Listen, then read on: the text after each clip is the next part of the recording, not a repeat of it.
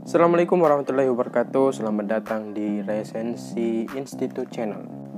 Bung Karno pernah berpesan pada kita bahwa perjuangan di masa depan akan lebih berat dibandingkan apa yang pernah ia lalui. Karena perjuangan yang kita lakukan adalah melawan negaranya sendiri. Seketika membaca buku yang telah ditulis oleh seorang komisaris jenderal bernama Dharma Pongrekum, ini seketika itu pula saya bertanya dengan diri sendiri, apakah saya masih mencintai negara ini? Jiwa nasionalisme saya seketika itu pula dipertanyakan. Begitu terbuainya kita dengan pengaruh globalisasi, sampai-sampai kita lupa dengan negara kita sekarang berada dalam genggaman orang-orang yang memiliki kekuatan superpower.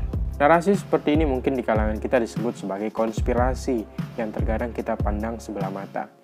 Tetapi melalui narasi yang penulis sampaikan di bukunya, seharusnya para pembaca sadar bahwa ini bukan sekedar konspirasi belaka, melainkan kebenaran yang sengaja ditutup-tutupi demi terwujudnya dunia yang hanya dikendalikan oleh satu sistem yang biasa disebut dengan The New World Order. Pemerintahan dunia yang dikendalikan hanya oleh satu sistem dan satu penguasa. Inilah tujuannya. Dalam buku ini dijelaskan ada tiga simbol dewa yang menguasai globalisasi, yaitu Dewa Mamon yang berupa materialisme, materi seolah menjadi tolok ukur segala sesuatu. Apa saja yang harus dibeli dan bisa dibeli, yaitu semua dinilai dengan uang. Di zaman sekarang, hubungan kemanusiaan itu tergantung pada transaksi. Yang kedua adalah Dewa Mars, yaitu dewa perang atau kekerasan. Kita bisa lihat sekarang kekerasan merajalela di mana-mana. Pembunuhan seolah menjadi hal yang wajar ketika kita mendengarnya. Belum lagi dengan ajakan radikalisme yang selalu menggempur manusia. Yang terakhir adalah Dewa Eros, Dewa Eros adalah dewa cinta dan nafsu seksual. Manusia sekarang sudah dipenuhi akan hawa nafsu untuk mendapatkan kesenangan dunia yang berujung pada nilai kehidupan materialistik. Itulah mengapa konten-konten pornografi sampai sekarang menjadi ladang bisnis yang menguntungkan. Kemudian apa pengaruh globalisasi kepada Indonesia? Nah, yang pertama adalah pengaruh di bidang ekonomi. Di dalam buku Satanic Finance sudah dibahas bagaimana kelompok tersembunyi ini melakukan gerakannya dalam menaklukkan kekuasaan dengan cara menguasai dari segi bidang ekonomi. Jika dulu uang kertas datang dengan alasan lebih mudah digunakan menggantikan uang koin, sekarang hal itu berulang lagi.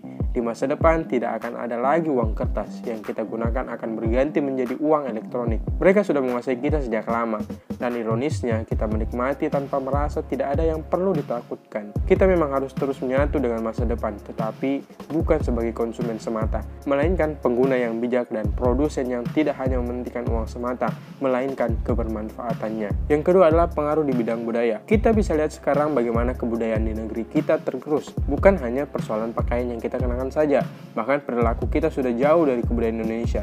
Kita telah bersatu menjadi satu frekuensi dengan budaya global. Jika belum sadar, renungkanlah sudah sejauh mana perubahan kebudayaan yang sudah kita lupakan.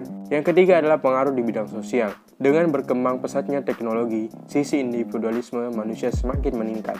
Bahkan di Korea Selatan sudah terjadi, budaya menyendiri dan tidak mau bersosialisasi menjadi berkembang pesat yang disebut dengan honjo. Orang lebih senang melakukan pekerjaan sendiri, makan sendiri, padahal tujuan teknologi datang dengan memudahkan kegiatan sosialisasi manusia tapi justru menjadi bumerang. Orang-orang lebih lama berselancar dengan gadgetnya dibandingkan berkumpul dengan keluarga maupun kerabat tercintanya. Pengaruh di bidang pendidikan. Pendidikan kita hanya berfokus kepada intelligent question, melupakan emotional question dan spiritual question. Kepintaran seseorang tergantung dari nilai matematikanya saja. Para anak siswa yang lemah terhadap hitungan selalu mendapat peruntungan dikarenakan lemah dalam hitungannya, padahal ia mempunyai potensi bakat yang lain yang bisa diasah. Ini baru dampak secara luas di Indonesia.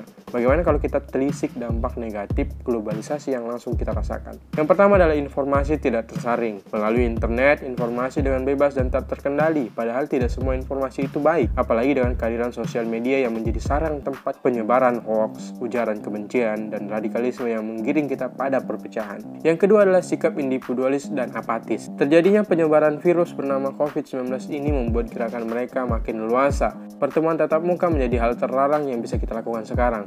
Dengan teknologi yang mereka ciptakanlah kita bisa bertemu.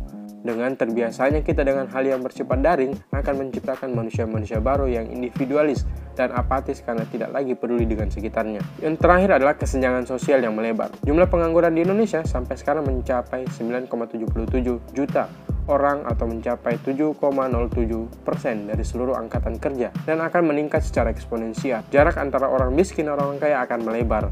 Orang-orang yang tidak mempunyai kemampuan yang sesuai dengan zaman akan lebih sulit mendapatkan pekerjaan. Apalagi di masa depan pekerjaan manusia akan banyak tergantikan oleh artificial intelligence. Ini adalah salah satu dampak yang bisa kita rasakan sekarang. Jika ada yang mengatakan ini hanya konspirasi belaka, Anda perlu menyiapkan diri Anda. Kemudian, apa yang harus kita lakukan ketika semuanya telah terjadi dan berjalan sesuai dengan rencana mereka? Dalam diri manusia, ada sesuatu yang harus kita tingkatkan, yaitu dengan cara meningkatkan diri kita dengan banyak-banyak melakukan kegiatan spiritual, baik itu bagi agama Islam maupun agama yang lainnya.